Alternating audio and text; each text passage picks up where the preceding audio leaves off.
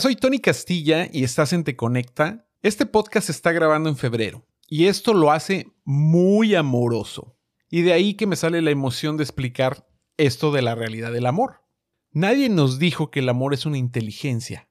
El amor es el gran tema y el gran dilema, ya que no nos enseñaron a amar. Es una gran ilusión y todos sufrimos por amor. Ahora entendamos que no hay amor sin dualidad. El amor al principio se interpreta como una química desfasada y esto es cuando conoces a alguien. Es un tema de atracción fatal. Solo idealizamos a la otra persona, pero no dura más de 90 a 120 días máximo. ¿Qué es el amor? Pues es una inteligencia.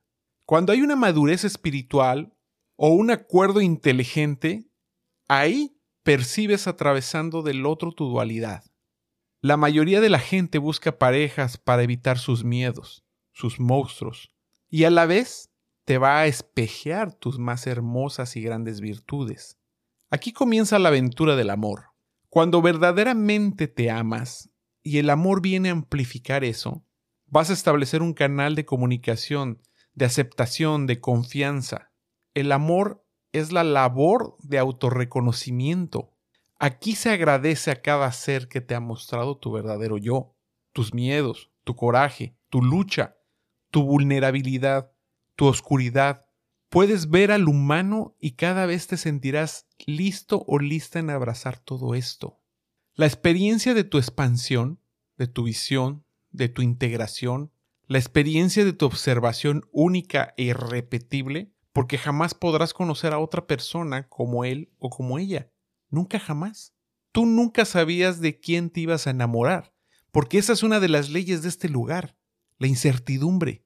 Déjate sorprender de la inestabilidad. Neutralizar es el gran cimiento de las relaciones inteligentes.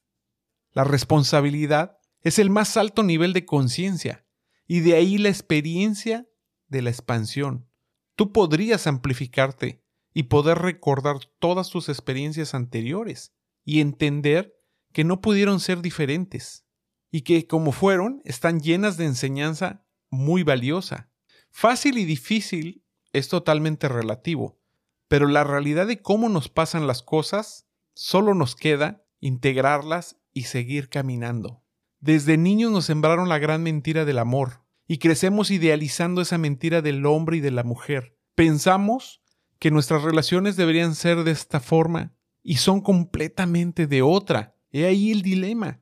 Pero no me malentiendan, pero cuando hablamos del amor, nadie se equivoca. Al elegir, nos quedamos ahí, pero ¿saben algo? Nuestro paso por ese lugar es tan breve y efímero. El ego nos oculta eso, lo instantánea que es la vida, o lo pasajera que es. En vez de idealizar el amor, sería mejor que nos dedicáramos a amar. Porque el tema del amor no se relaciona solo con parejas, porque tiene que ver con más, familia, amigos. Y en muchos son patrones similares. Idealizamos a la amistad, a la familia y a todo tipo de relaciones. Pero cuando realmente laboras en tu amor propio, en tu madurez espiritual, ah, sobre todo, laboras en concientizar tu ego, en concientizar tu identidad falsa y tu chamuco, entonces te permites un gozo constante. ¿Cuántas relaciones amorosas hemos construido en nuestra vida? Porque si realmente las hemos construido en conciencia y amorosas, vaya que hemos pasado cosas fuertes en nuestra vida. Y funcionan en su realismo, sabiendo que es una montaña rusa. Eso aplica en absolutamente en todo. Hoy más parejas se divorcian en menos de dos años. Y la pregunta, ¿está mal? No, Simplemente los procesos se aceleran. Antes de 50 años no había redes sociales y toda esa información que hay actualmente. Es por eso que no podemos vivir como lo hacían nuestros padres o los abuelos. ¿Recuerdas cuando salió el teléfono? Y entonces conocías a alguien y ¿qué hacías? Dame tu teléfono. Y de ahí surgía la cita para un café. Pero ¿cuántos cafés tuvieron que pasar para que hubiera la confianza de podernos besar? ¿Te das cuenta cómo esa atracción fatal o esa química cerebral se extendía con el tiempo? ¿Qué pasa ahora? Pásame tu WhatsApp, tu Telegram y estoy disponible todo el tiempo para ti. Puedes estoquear mis redes sociales y puedes asumir quién soy y quién no soy.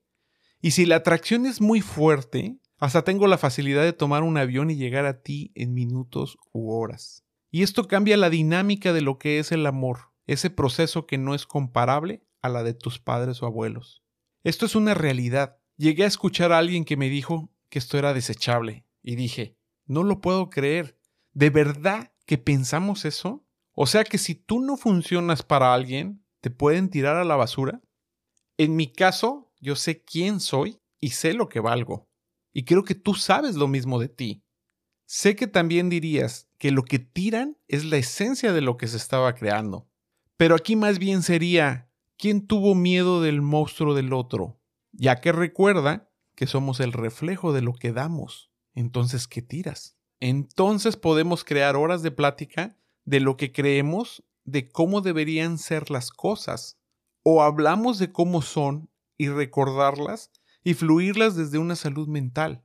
Cómo lograr que sean sanas. No solo que tengamos que sanarlas. Es mejor disfrutarnos de nuestros encuentros sincrónicos e inevitables que llevamos a cabo. Entonces vuelvo al nivel más alto de la conciencia, la responsabilidad. Te recuerdo que estamos en un mundo con dualidad. ¿Qué significa eso? ¿Tú has visto el sol y la luna? ¿Has sentido frío y has sentido calor? ¿También has vivido tristeza, también alegría?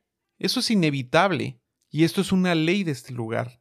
Venimos a experimentar dualidad, que te amen o ames locamente, o que te partan el corazón o tú se los partes. No lo quiero decir así, pero nuestra alma a eso viene a vivir. Entonces, qué chingón es poder existir y qué chingón es poder experimentar.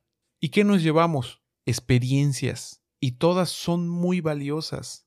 El alma no juzga las experiencias, pero el ego sí.